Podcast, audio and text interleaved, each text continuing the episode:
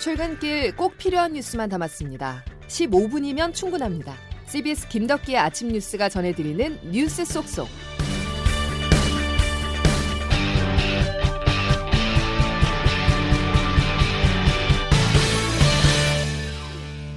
여러분 안녕하십니까. 6월 3일 김덕기 아침 뉴스입니다. 조직적 은폐, 회유, 협박, 마치 조직 폭력 단체에서나 어울릴 법한 일들이 우리 군에서 발생해 큰 충격을 주고 있습니다. 공군 한 중사가 선임에게 성추행을 당했다고 신고한 지 3개월이 지나서야 그 피해자가 극단적인 선택을 한 뒤에야 군 당국은 엄정 수사하겠다고 밝혔는데요. 피해자는 어젯밤 구속됐습니다. 첫 소식 김영준 기자입니다. 국방부 보통군사법원은 어젯밤 공군 부사관 성추행 사건 피의자 장모 중사에게 구속영장을 발부했습니다. 회유와 사건 무마 등 2차 가해를 견디다 못해 스스로 극단적 선택을 한 여군 부사관이 성추행 신고를 한 지 무려 석 달 만입니다. 장중사는 법원으로 들어오면서 기자들의 질문에 아무런 대답도 하지 않았습니다. 질문 좀 할게요. 미안한 마음 안 드시는지 혐의 인정하세요? 죄송합니다. 미안한 마음 두 번도 없으세요? 마지막 기회 있으니까 하나 장중사가 구속되면서 회유와 사건 무마 등 2차 가해에 가담한 부대 상관들에 대한 수사도 급물살을 탈 것으로 예상됩니다. 하지만 이미 석 달 지난 뒷북 수사에서 실체적 진실이 얼마나 밝혀질지는 미지수입니다. 게다가 공군 군사경찰의 초동수사 부실 정황 또한 속속 드러나고 있는 상황입니다.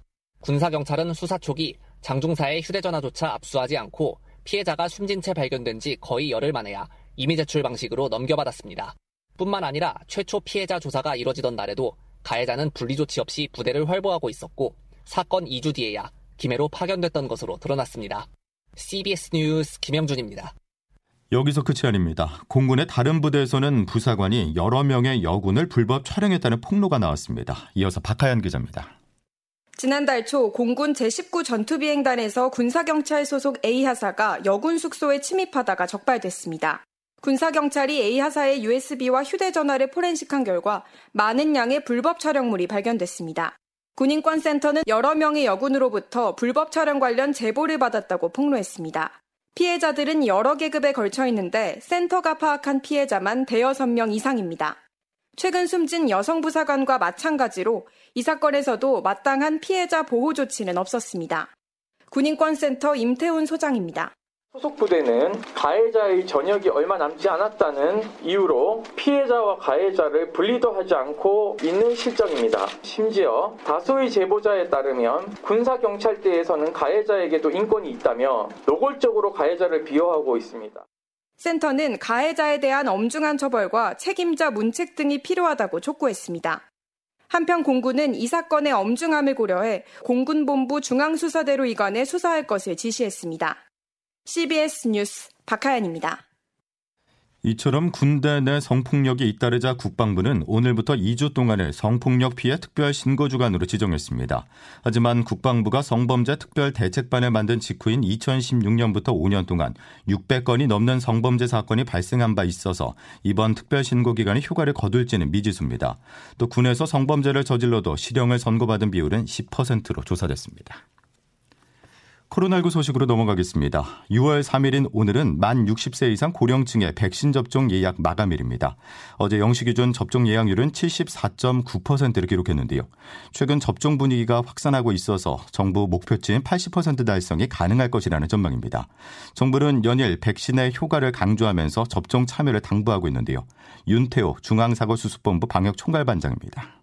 이번에 예약을 하지 않으시면 10월이 되어야 다시 접종하실 수 있습니다. 아직 예약하지 않은 어르신들께서는 누리집, 콜센터, 주민센터 등을 통해 조속히 예약해 주시기를 바랍니다. 어제 코로나19 신규 확진자가 600명대로 올라선 데 이어서 오늘은 어제보다 더 늘어 700명을 넘을 수 있다는 전망입니다. 직장과 학교 지인을 통한 접촉 감염이 계속되고 있는데요. 방역당국은 감염 확산세가 이어지는 상황을 감안해서 모레부터 남는 백신을 고위험층인 60세 이상 어르신에게 우선 접종하겠다고 밝혔습니다. 보도에 정석호 기자입니다. 통상 검사량이 적은 주말 영향으로 주 초반까지 확진자가 적게 나오다가 서서히 증가하는데 이번 주에도 어김없이 이 흐름이 나타나고 있습니다. 정부는 접종 후 남은 백신을 60세 이상 어르신에게 우선 접종해 상반기 접종 대상에 대한 접종률을 최대한 끌어올릴 예정입니다.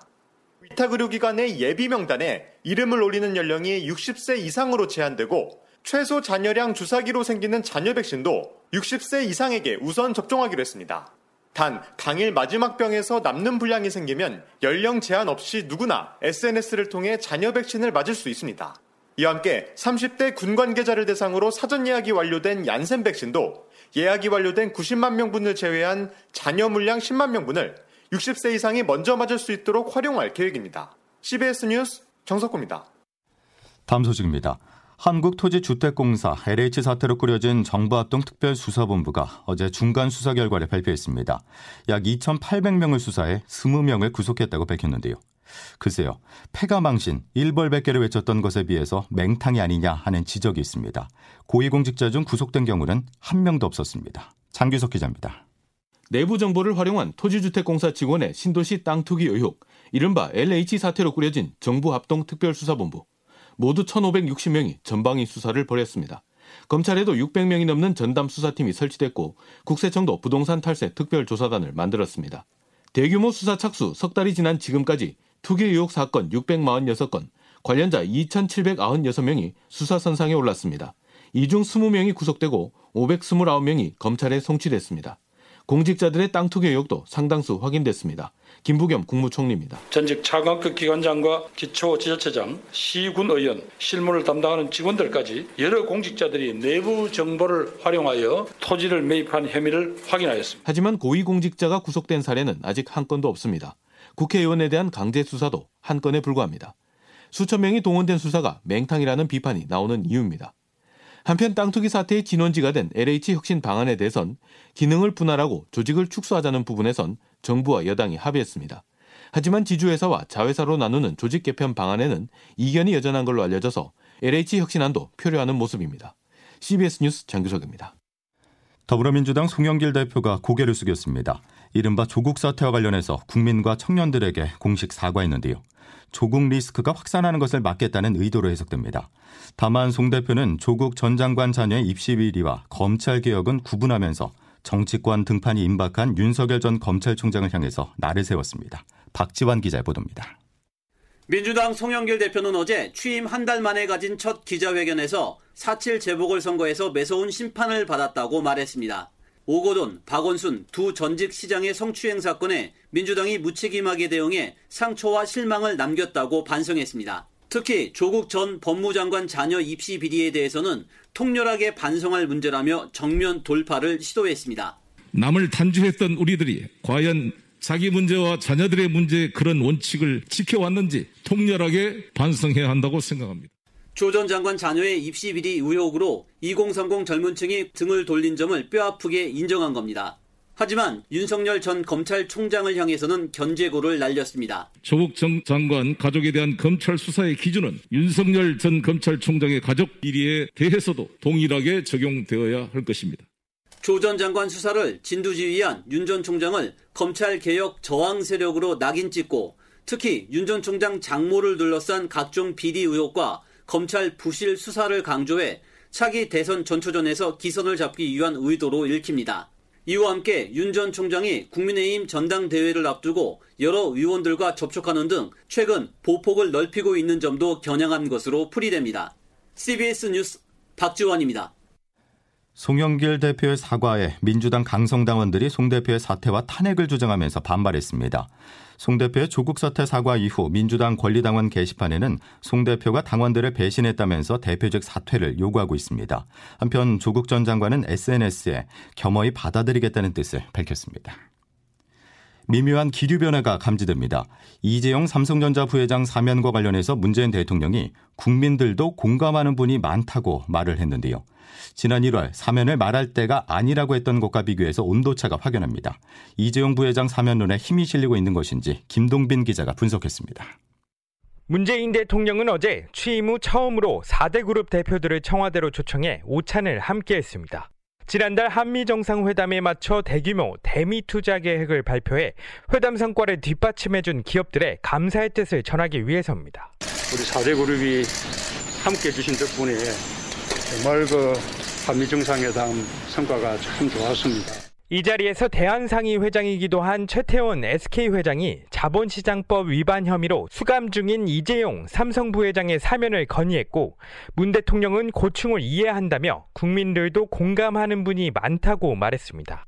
지난달 취임 4주년 기자회견에서 국민 의견을 수렴하겠다고 원칙적인 답을 한 것과 비교하면 사면에 긍정적인 입장으로 기운 것으로 해석됩니다. 청와대 주변에서는 기업들이 44조 원 규모의 투자 보따리를 푸는 등 한미 정상회담에 기여한 만큼 이 부회장 사면에 대한 국민들의 여론도 긍정적으로 바뀌지 않겠냐는 점을 감안한 것이라는 분석이 나옵니다. 현재 8.15 광복절 특별사면에 이재용 부회장이 포함될 것이라는 관측이 제기되고 있는 가운데 문 대통령이 어떤 결단을 내릴지 주목됩니다. CBS 뉴스 김동빈입니다. 김호수 검찰총장이 취임 후 처음으로 박범계 법무부 장관을 어제 만났고 오늘도 만납니다. 검찰 조직 개편안을 논의하기 위해서인데요. 그간 인사 때마다 갈등을 보인 법무부와 검찰이 이번만큼은 협의에 이를지 주목됩니다. 정다운 기자입니다. 박범계 법무부 장관은 오늘 오후 4시 서울고검에서 김호수 검찰총장을 만나 조만간 단행될 검찰 고위 인사를 두고 의견을 나눌 예정입니다. 양측은 어제 법무부에서 처음 만나 50여 분간 전반적인 입장을 교환했고 오늘은 구체적인 인사안을 논의 테이블에 올릴 것으로 보입니다. 박 장관이 탄력적인 인사를 언급하며 고위급을 대거 교체하는 방안을 암시해온 것과 반대로 김 총장은 취임 전부터 검찰 조직 안정이 1순위라고 강조한 만큼 대립되는 의견을 얼마나 조율할지가 관심사입니다. 특히 윤석열 전 총장 징계 당시 법무부에 항의 성명을 낸 고검장들은 좌천되고 피고인 신분인 이성윤 서울중앙지검장은 승진할 것이란 전망이 나오는 가운데 김 총장이 이 같은 잡음을 최대한 줄일 수 있을지도 쟁점으로 꼽힙니다. 검찰 일반 형사부의 직접 수사를 제안해 논란이 된 법무부의 조직 개편안에 대해서도 일선 검사들은 절대 받아들일 수 없다고 맞서는 상황. 현 정권의 편향적인 인사라는 딱지가 붙기도 했던 김 총장이 기존의 법무부와 대검 간 갈등 구도를 넘어 새롭게 관계를 열어갈 수 있을지 주목됩니다. CBS 뉴스 정다운입니다. 적반하장도 이런 적반하장이 없습니다. 도쿄올림픽 홈페이지에 독도를 일본 땅으로 표기한 것에 대해서 정치권의 중심으로 올림픽 보이콧 목소리가 나오자 일본은 스포츠를 정치적으로 이용하지 말라고 말을 했습니다. 국제부 장성주 기자입니다. 도쿄올림픽 조직위원회 홈페이지 지도에 자국 영토처럼 독도를 표기한 일본. 우리나라가 IOC 국제올림픽위원회에 적극적인 중재를 요청하는 동시에 한국 주재 일본 대사관 총괄 총사를 공개 초치해 항의하자 일본은 오히려 우리나라를 비판했습니다. 가토 가스노부 관방장관입니다. 역사적 사실에 비춰보거나 국제법상으로도 명백히 일본 고유의 영토이며 한국 측 항의는 전혀 받아들일 수 없습니다. 선수를 정치적이고 상업적으로 부적절하게 이용하는 것에 반대한다는 올림픽 헌장을 들먹이며 우리나라가 정치적으로 이용하고 있다는 식의 주장을 폈습니다. 일본이 2018 평창 동계올림픽 때 한반도기에 표시된 독도를 삭제해달라며 이용했던 조항인데 이번엔 아예 적반하장으로 나선 겁니다. 일본의 만행은 이뿐만이 아닙니다.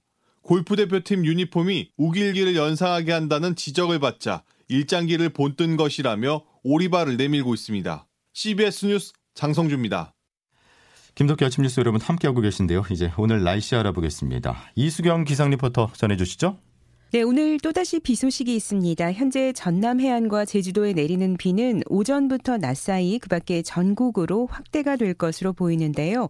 오후에 전남 해안과 제주도부터 비가 그치기 시작해서 밤에는 대부분 지역 비가 그치겠습니다.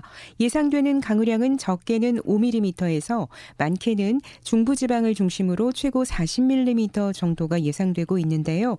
특히 제주도와 전남 남해안, 경상도 해안의 경우는 오늘 오후까지 바람이 강하게 부는 곳이 많아서 시설물 관리와 안전 사고에 유의를 하시기 바랍니다. 비가 내리면서 낮 기온은 다시 떨어질 것으로 보이는데요. 한낮의 더위도 주춤하겠습니다. 현재 아침 기온은 서울 20도 등 전국적으로 어제보다 2, 3도 이상 높은 모습인데요. 오늘 일교차가 크지 않아서 대부분 23도를 밑도는 낮 기온이 예상됩니다. 서울과 수원, 춘천과 부산의 기온이 22도, 대전과 전주, 대구 23도를 보이겠는데요. 있는데요. 내일부터는 다시 기온이 오르면서 날씨가 더워지겠습니다. 이번 주말 동안에는 비 소식이 없는 가운데 낮에는 초여름 날씨가 이어질 것으로 예상됩니다. 날씨였습니다.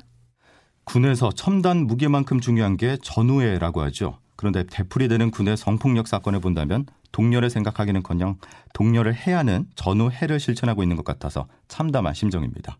국방부의 다짐은 더 이상 필요하지 않습니다. 실천을 보고 싶습니다. 철저한 진상 규명만이 신뢰할 수 있는 군 문화가 정착되는 길일 겁니다. 목요일 김덕기 아침 뉴스는 여기까지입니다. 내일 다시 뵙죠. 고맙습니다.